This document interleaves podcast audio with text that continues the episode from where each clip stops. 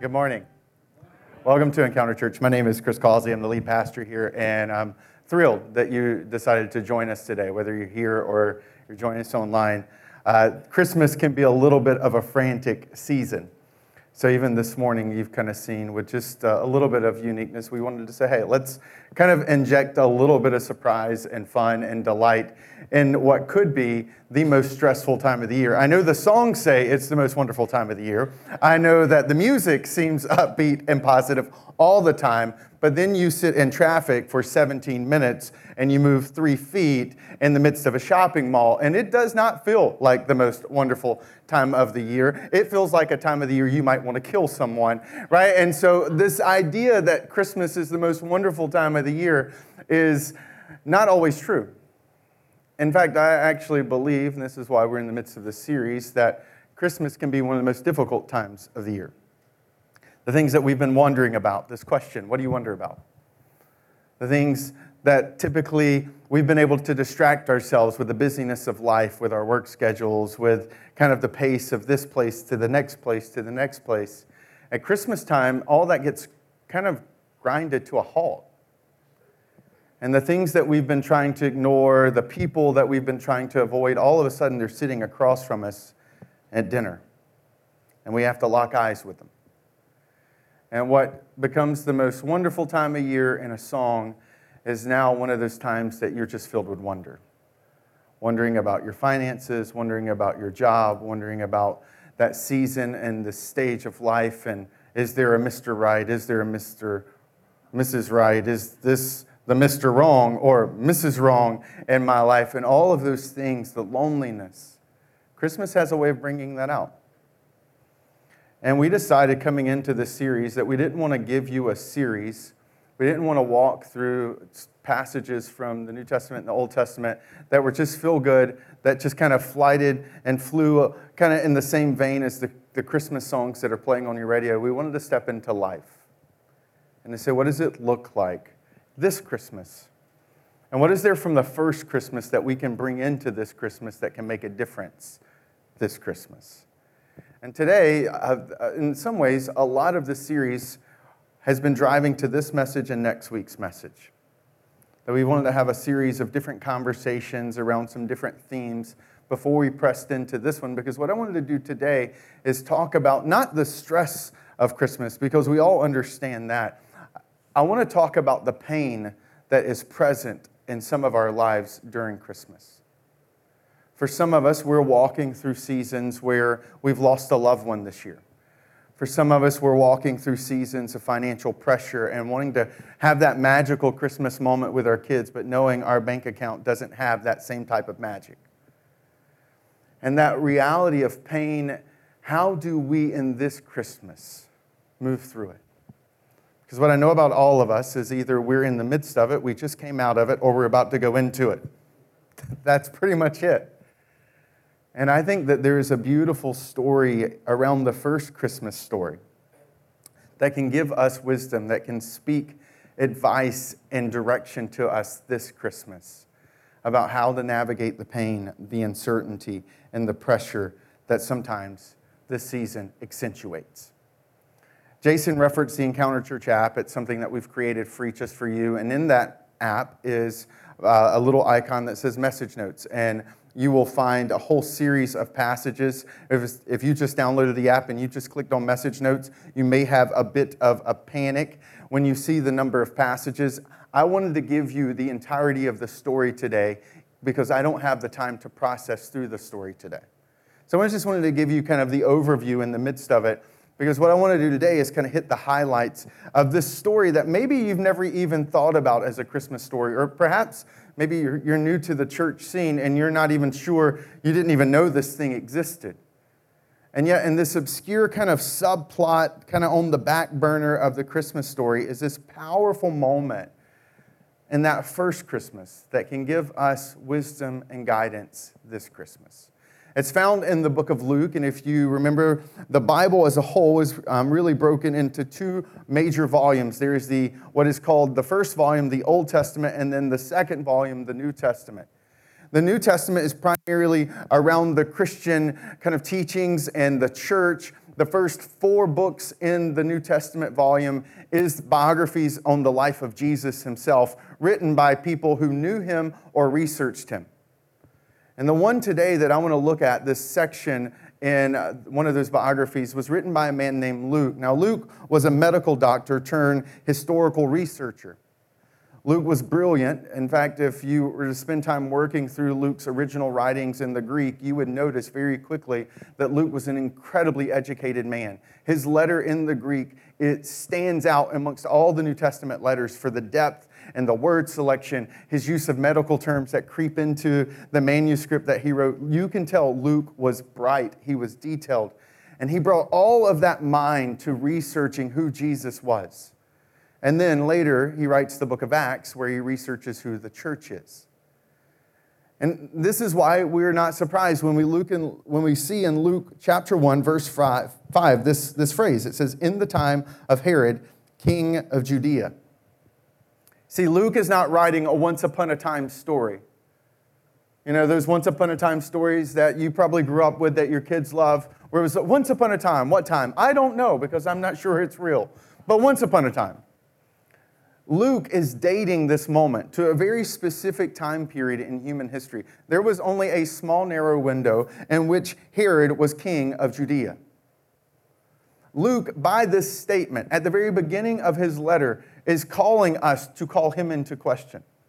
He's like, Look, I'm putting this thing on fact, on record. This happens during this time block when that guy is king. Go look it up. Luke is a historical researcher. And he says, During this time period, when Herod is king of Judea, there was a priest named Zechariah who belonged to the priestly division of Abijah, and his wife Elizabeth was also a descendant of Aaron. And for us reading this, we may not necessarily connect with that sentence. Remember, Luke is writing this almost 2,000 years ago to a group of people who are living in that time period, living in that time slot, and so these names mean something to them. Abijah and Aaron are two famous priests. They would have been the LeBron James and the Steph Curry of like Jewish priests. Everyone would have instantly recognized their name. Oh, that's the LeBron James of priest. Of course, I know who that is. That's impressive. Oh, that's oh, that's, that's Steph Curry. Oh, I, I know who that is. Wow, this is a really impressive couple. Look who they both come from. Because bloodline mattered to these people a lot of the confidence and the authority that you would have came from the birth and the family lineage that you came from. The Jewish people at this time kept incredible records of their father's father, father's father, father, all the way back. And so Luke is saying, hey, look, again, in history, in this specific kind of early version of 23andMe, here's where they come from. This is their bloodline. This is what they're about. And we're introduced to this couple because it's in this couple's story that we find some wisdom. We learn a little bit more. It says in verse 6 that both of them were righteous in the sight of God, observing all the Lord's commands and decrees. And Lord's commands and decrees was a way of saying they, they lived out all of the Old Testament. Um, the Old Testament has, if you were to count them, 613 um, commands. 613. And what he's saying is that they were so committed in their faith, they were so faithful to God, that they're blameless in all 613. Which is really impressive.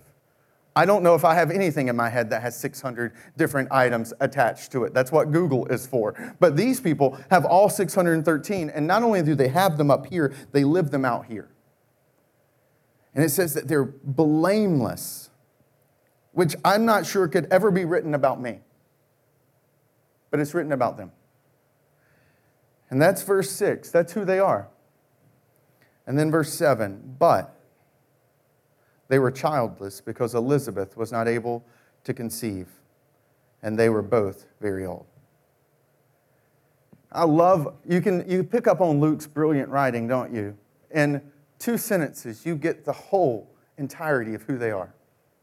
They're righteous, they're blameless, they're sharp, they're such a respected couple, yet simultaneously, there is this glaring large but in verse 7 that says, but here's the reality of what was going on around them. And he kind of punctuates it. It's not just that they're a young couple who are blameless in the sight of God, who are righteous, who are faithful, who have character as deep as the Grand Canyon. No, no, it's not that they're a young couple struggling with infertility. This is an old couple and it's over. It's done. There is no hope anymore. There is no breakthrough procedure. There is no try this and maybe this will work. It's done. It's finished. They've moved past it. And this is where this couple is blameless and barren. In one sentence, we hear both descriptions. And it's moving. And it's really easy to read this story if you're familiar with it and forget that we read it from 2,000 years back, but they were walking it with each step. They had spent decades decades of being blameless and barren. And this is a culture that to be barren, it wasn't just, it wasn't courageous to stand up and tell people about your infertility struggle. It was disgraceful. You see, in this religious backdrop, to be barren meant that people talked about you. They thought something was wrong with you. Not just like wrong medically wrong, I mean something disgracefully wrong, something secretly you've done that no one else knows about wrong. This is, she walks out of the room and everyone mummers about Elizabeth and who she really is. Is she really blameless? Because we know God only does stuff like that to people who are like that. And that B was a letter that she wore on her chest because she walks into those little priestly gatherings and there's all the kids running around and there's the priest and then there's Elizabeth and Zechariah and they have no one. And year after year, that question, are you, do you want to have one? Are you planning on having a child? Just kept hitting until finally people stopped asking. Because in heaven's eyes, they were blameless, but in the world's, they were barren. And this story, I imagine if you and I stepped into it a little bit, that you would find yourself in this story pretty quickly. Maybe it's not barrenness, though it may be. It could be an infertility struggle, but I imagine that I don't have to sit down with every one of you to know that there are parts of your life that are barren, that there are parts of your story where there is no life where you desperately want there to be. It may be in a job search, it may be in a relationship, it may be in a relationship that you want to have that you don't have. That all of us know what it's like to walk through a season broken heart, loneliness, disappointment. Maybe if you're a teenager, to have this school year and not know anyone and feel like you just can't break through any circle, or maybe you're dealing with a health situation and it's just, it's just never ending. You never feel like you're going to be healthy, and all you want to do is be healthy. That we find ourselves in these places, and this is exactly where they are. You see, what happens is that disappointment is born out of what I believe is a gap between our expectations and our experience. We have this expectation, this is what we want to have happen in our lives, and yet the experience of where we are and the difference between this experience and this expectation is called disappointment. And the greater the gap, the greater the disappointment. The deeper the expectation, the deeper the disappointment. And when you live in that season where there is that disappointment, where there is that gap, it it does start to erode you on the inside. It starts to discourage you.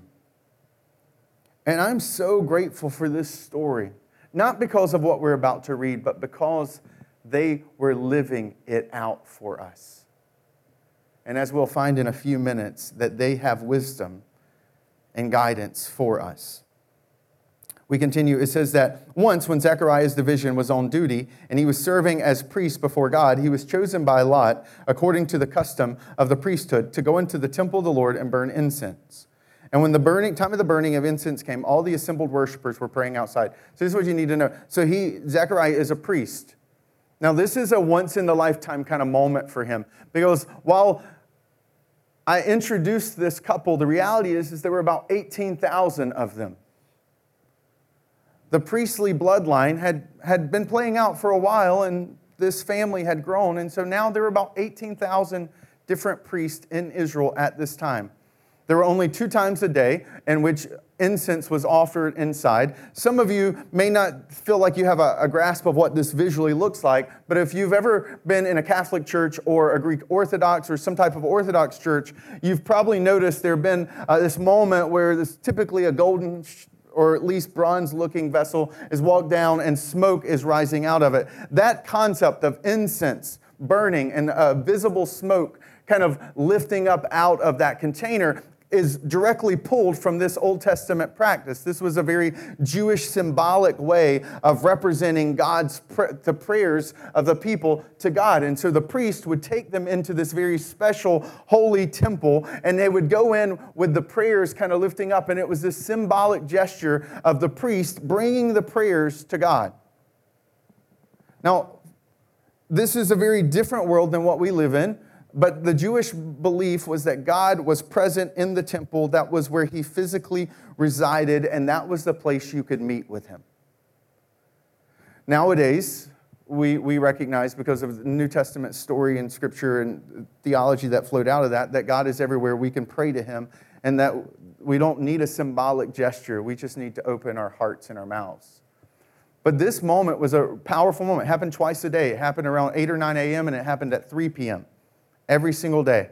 And the way it would play out is that 52 weeks in a year, um, each division would be assigned a week, and then those groups, those thousands of priests, would then be determined by, a, simple it says lot, but it's essentially a dice roll. And so, most likely, Zechariah has never, in the course of his entire life, been inside the holy place he's about to walk into. Because this is a once in the lifetime moment for him. There's so many priests most priests never get to do this. And so Zechariah's big moment, his professional moment, it's the presentation before the CEO, quite literally, right? This is his moment, his defining moment.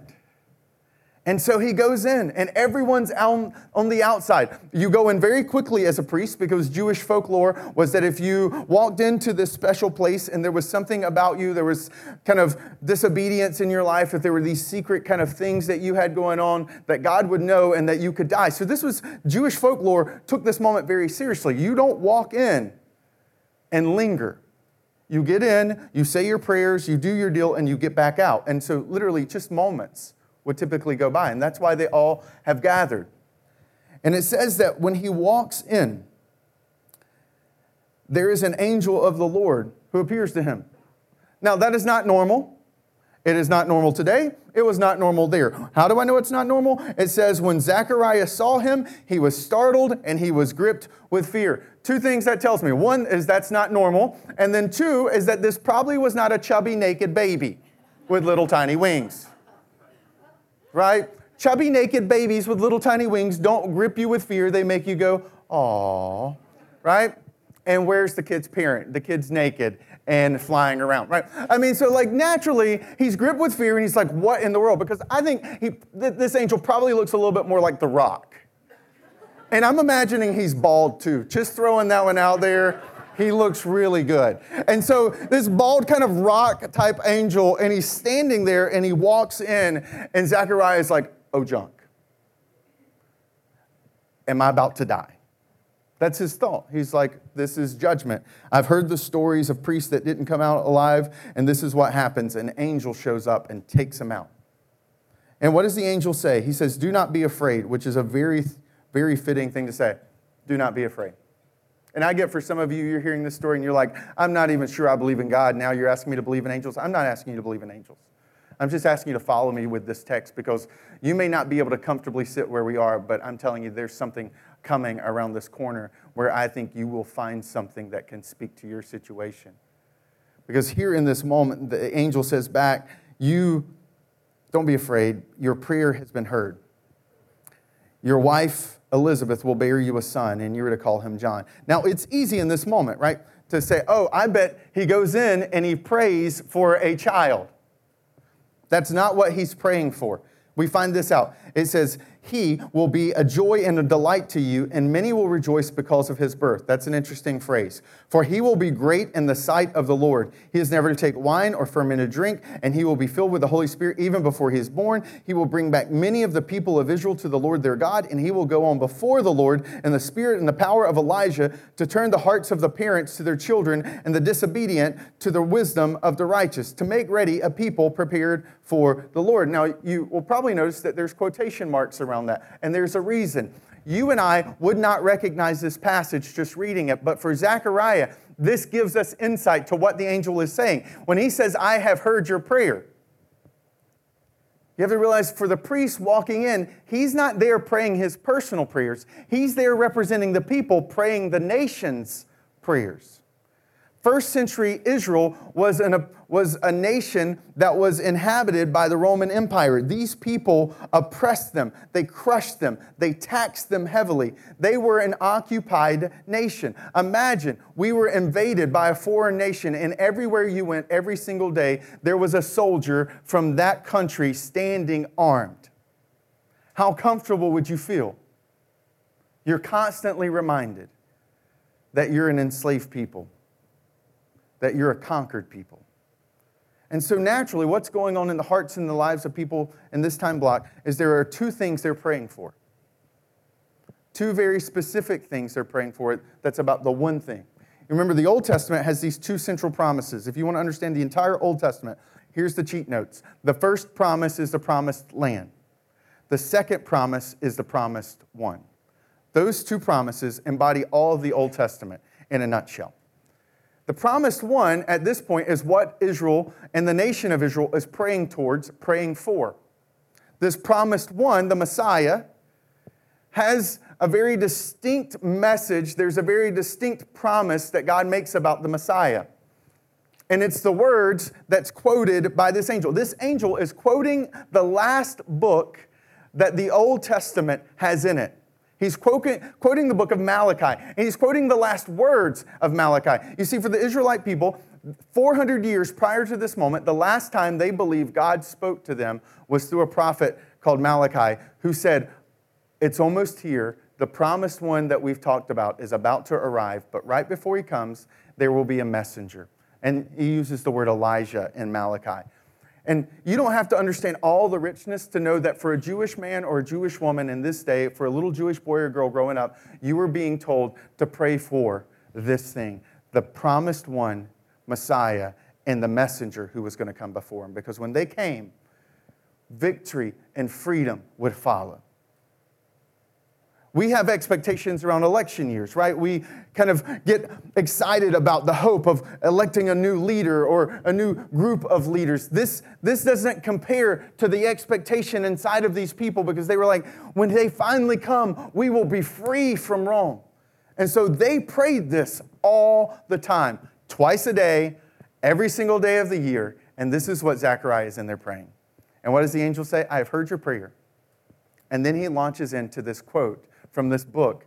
That's the last time they've heard God speak 400 years ago. And he says, Oh, by the way, that messenger, he's coming. Oh, by the way, that messenger, he's going to be your son. That messenger is going to be your son. And you're going to name him John.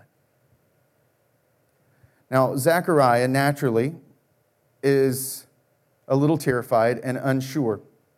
And so he says, how can I be sure of this? I'm an old man, and my wife is well along in years. And I just want to say, Zachariah, well done. Notice that? He's like, he's like, I'm old. My wife, she's seasoned like fine wine. He, he's, not, he's not like, my wife is old. He's like, I'm old, and she's good. She's, she's, she's, yeah, she's been marinating and all these kind of sweet things. Right? So, well played, Zachariah. Well played. And so here he is. He's like, Look, I, I am not a doctor or a biologist, but I understand that we're past that point.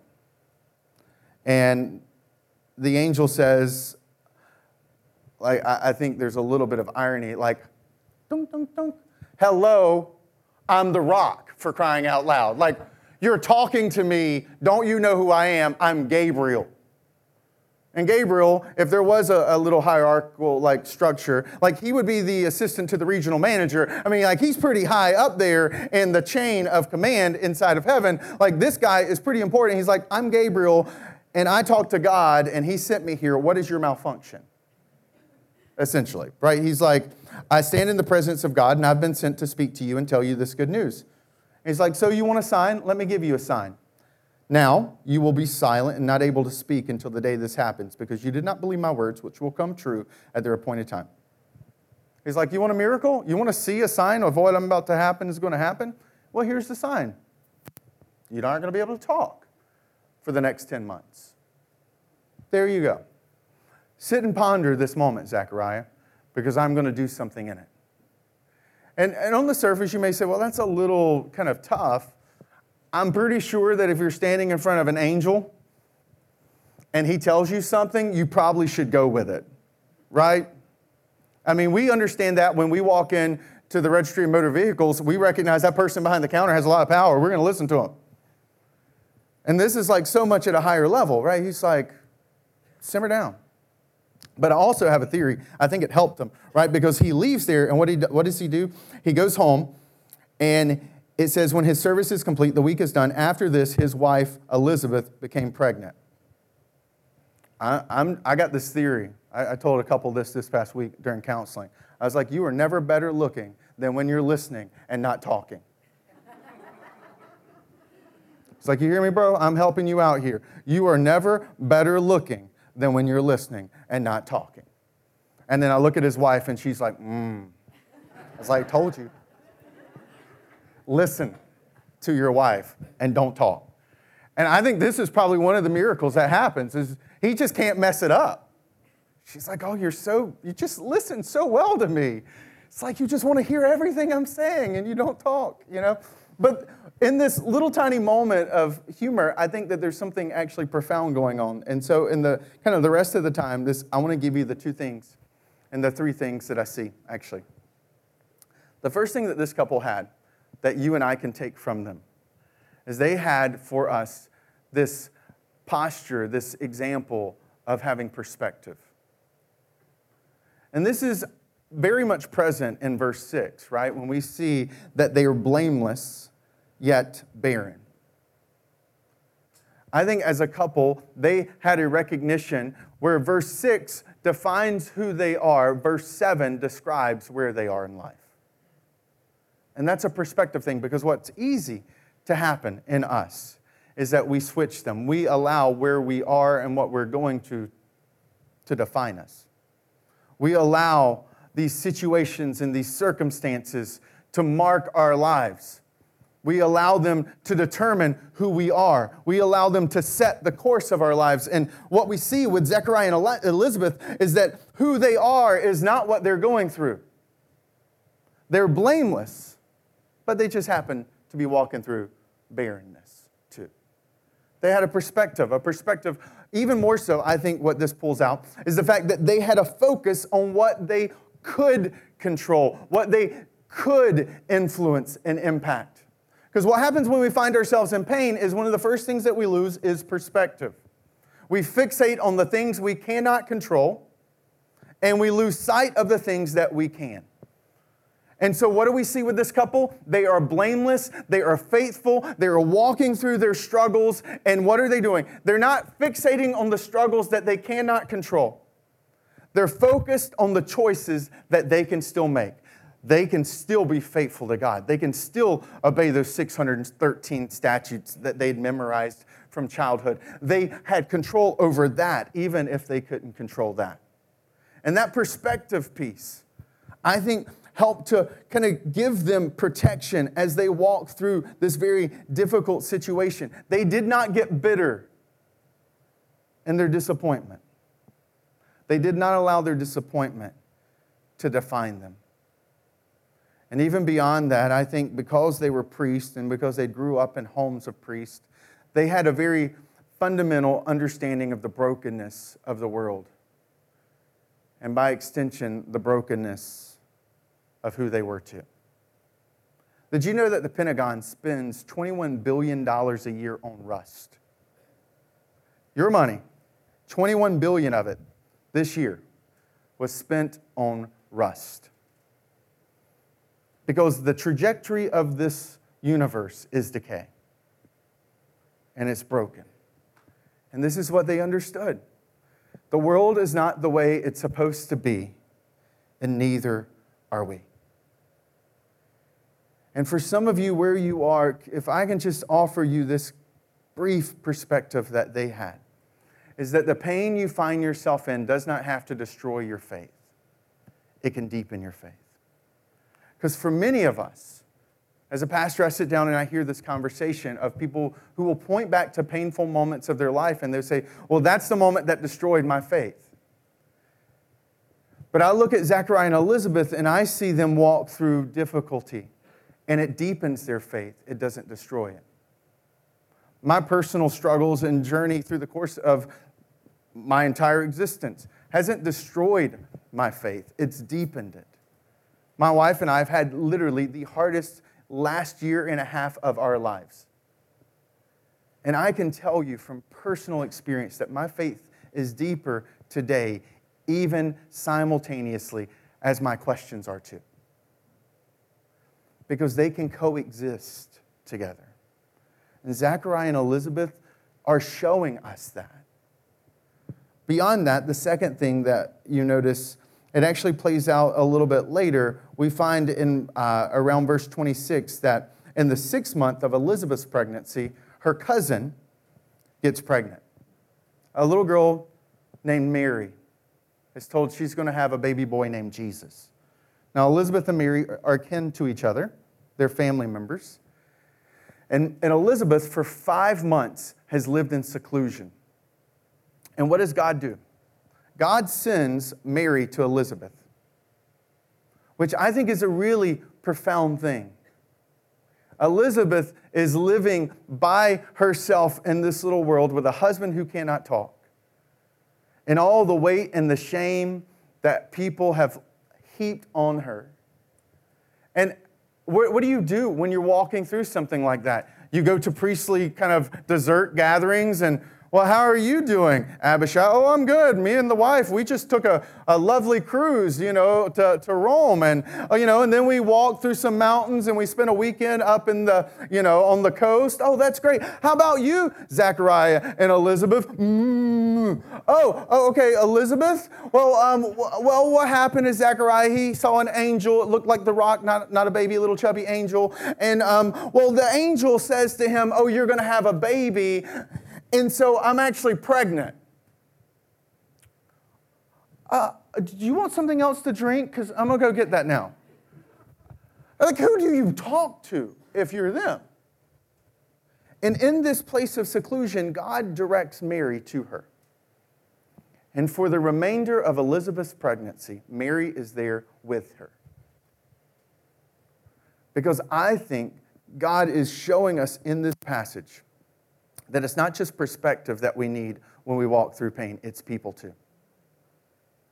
That you and I were never meant to walk through pain by ourselves. We weren't designed for it. We weren't created for the isolation. We weren't created for the agony. We were meant to walk it with someone. Because when we walk through our pain together, we get through our pain together, and we're better because of it.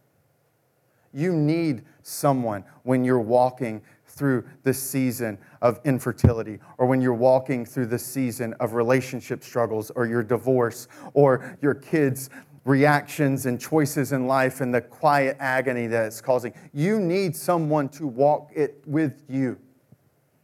Because if not, you're going to find yourself waving a white flag and surrendering because it gets too hard and the night feels too long. And eventually, if you're not careful, you succumb to the whispers give up. But Mary and Elizabeth, at one of the most difficult times of both of their lives, one of the most tumultuous times of their lives, they have each other. It's just a sentence. And I think there's something there. That perspective and people can help us walk through pain. And I've been working on this passage for about two weeks now. And it was one of these messages I struggled with sincerely to, to get clarity. It was around midnight last night that I think I finally got my head to click to it because I kept beating my head up against this passage. Like there's something else there. I don't see it yet. There's more than the perspective, there's more than the people, although that's helpful. There's more. And it hit me when I was reading Elizabeth and Mary and how they're spending time together, I kind of just sat, just kind of visually walked into the room with Elizabeth and Mary, who inside of both of them are the two boys that are the greatest hopes of their nation. It's like, what was that like? Here's a woman that should not be having a baby who's well beyond her years. And here's a woman who should not be having a baby. She's not even married and she's never even known a man. And they're sitting there having a conversation. I'm like, the two greatest hopes of Israel are living inside of them. And then I thought about Mary. I was like, you know, Mary, quite honestly, I mean, I, God chose her but from a parenting standpoint, let's just be real. She had the easiest job on planet Earth. Like, if you were to parent a child, like, parenting Jesus had to be the easiest thing. I don't know about you, but as a parent, the most, if there is anything that might break me before I'm done with this world, it's the repeating myself. You know what I'm talking about? It's like, I'm sorry, do you not understand English? Let me say it again. Come over here.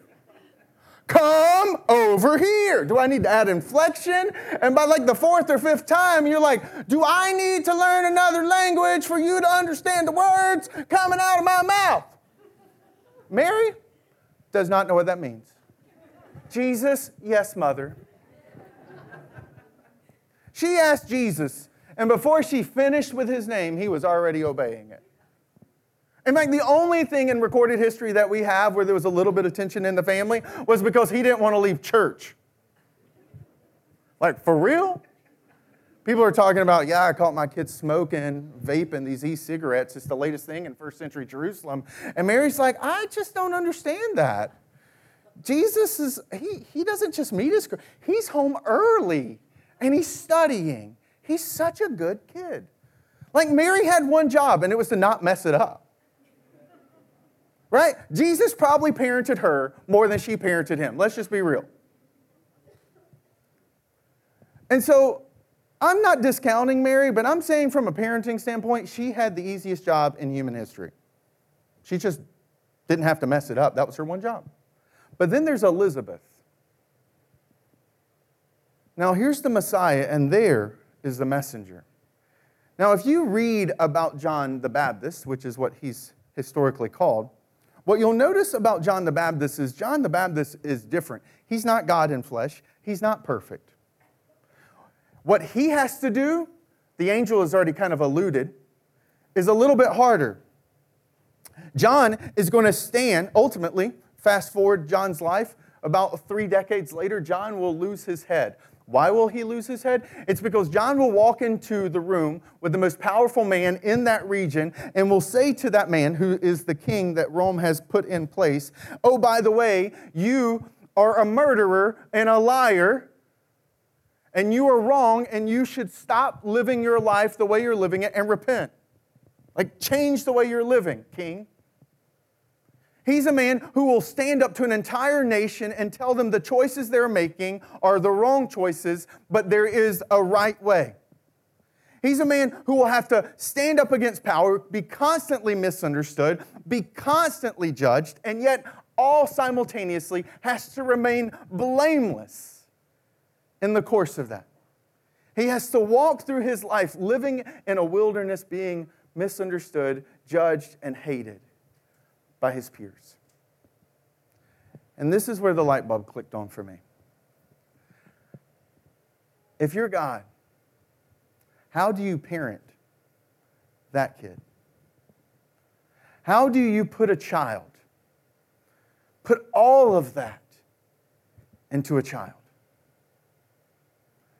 You pick a man and a woman who had lived decades being blameless and yet being constantly judged and treated with disgrace. You pick a family who knows what it's like to stay committed to God, even if everyone else around them does not understand, does not agree, or even secretly whispers behind their back. How do you teach a child to be able to stand up the weight of peer pressure and people talking about you behind your back and to your back? You put them in the house of a man and a woman who knew intimately the pain of being talked about, who knew intimately about the disgrace and the agony that came from being misunderstood from a community and yet did not waver in their character and their commitment to God. That's the kind of house you raise that kind of child in. And I was like, oh my goodness. That's incredible. So, this past week ago, I, um, our family was away. We were celebrating our daughter's birthday and, and my graduation. And um, it was the night before my graduation. And so we were, um, we went out to eat as a family. My mom was in town um, for the graduation. And, uh, we were like sitting down to dinner, and it was a nice restaurant. And I looked at Jenny and I was like, you know what I'm going to do? I'm going to be, I'm going to live a little wild tonight. I'm going to celebrate because this is the moment I have been waiting for for years. Because for those who are kind of new, um, we've been working through, and I just graduated with my doctorate this past Friday. And so, thank you. And and so it's been hard. And so we got through it. And so I'm like, I look at her and I'm like, woman, I'm gonna be wild tonight. She's like, okay. The waitress walks up. She's like, what would you like? And I was like, I want a Caesar salad. Uh, I'm sorry, sir, what? I want a Caesar salad and I want romaine lettuce. Give it to me. Because sometimes a man needs his Caesar salad. And the lady's looking at me, she's like, Oh, I don't know if we have it, but I'll go check in the kitchen to see if we do. I was like, You go do that. Living wild tonight. I don't know what that says about me or the age that we live in that romaine lettuce is living wild, but it is true.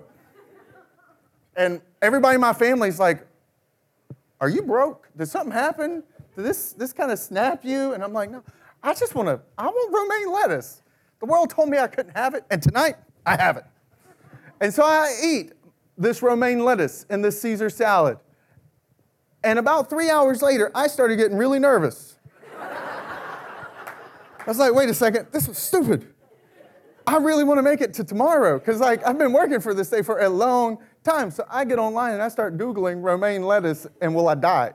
And, and so I'm Googling it and it's like, I'm walking through, you know, like the CDC and their findings and the reports because I'm a nerd and I'm reading it. And what I, what I read is that uh, they were able to determine what caused the romaine lettuce issue. And it was that um, this got mixed with water that were sprayed on the romaine lettuce. And so then I start looking up which, which were the places that this gets sprayed on that romaine lettuce, trying to determine did I eat this lettuce that had this sprayed on it? And, and as the night turned in the morning, I started to feel a little bit better, and it kind of started to click for me. While I'm sitting there at that table, I was thinking about us not being at church on that Sunday and how I was looking forward to this Sunday. And for whatever reason, romaine lettuce made it click for me. You see, because I was like, the irony, right? This mixed with water sprayed on top of the romaine will make you sick. But this put underneath the seed of the romaine, and it makes it good. I was like, it's fascinating how this, in the right place, can change everything. And this, in the wrong place, changes everything too. and I think what we see with Zachariah and Elizabeth is this in the right place we see a God who does not promise to take us or protect us or remove us from our pain. This forgive me, this stupid idea that God will not give you more than you can handle, I don't know where that comes from, but it's a fortune cookie. It's not the Bible. The promise is not that God will not give us more than we can handle. The promise is that God will take whatever's been handed to us, and, and if it's handed back to Him, He will do something incredible with it. Uh, he does not promise to deliver us from our pain, but He promises to do something with our pain if we trust it to Him. And that our pain in the right place becomes the very fertilizer for this very gracious thing that He can do in our lives. The name John means the Lord is gracious. The name John is a reminder to Zechariah and Elizabeth that I have heard and I've watched your pain.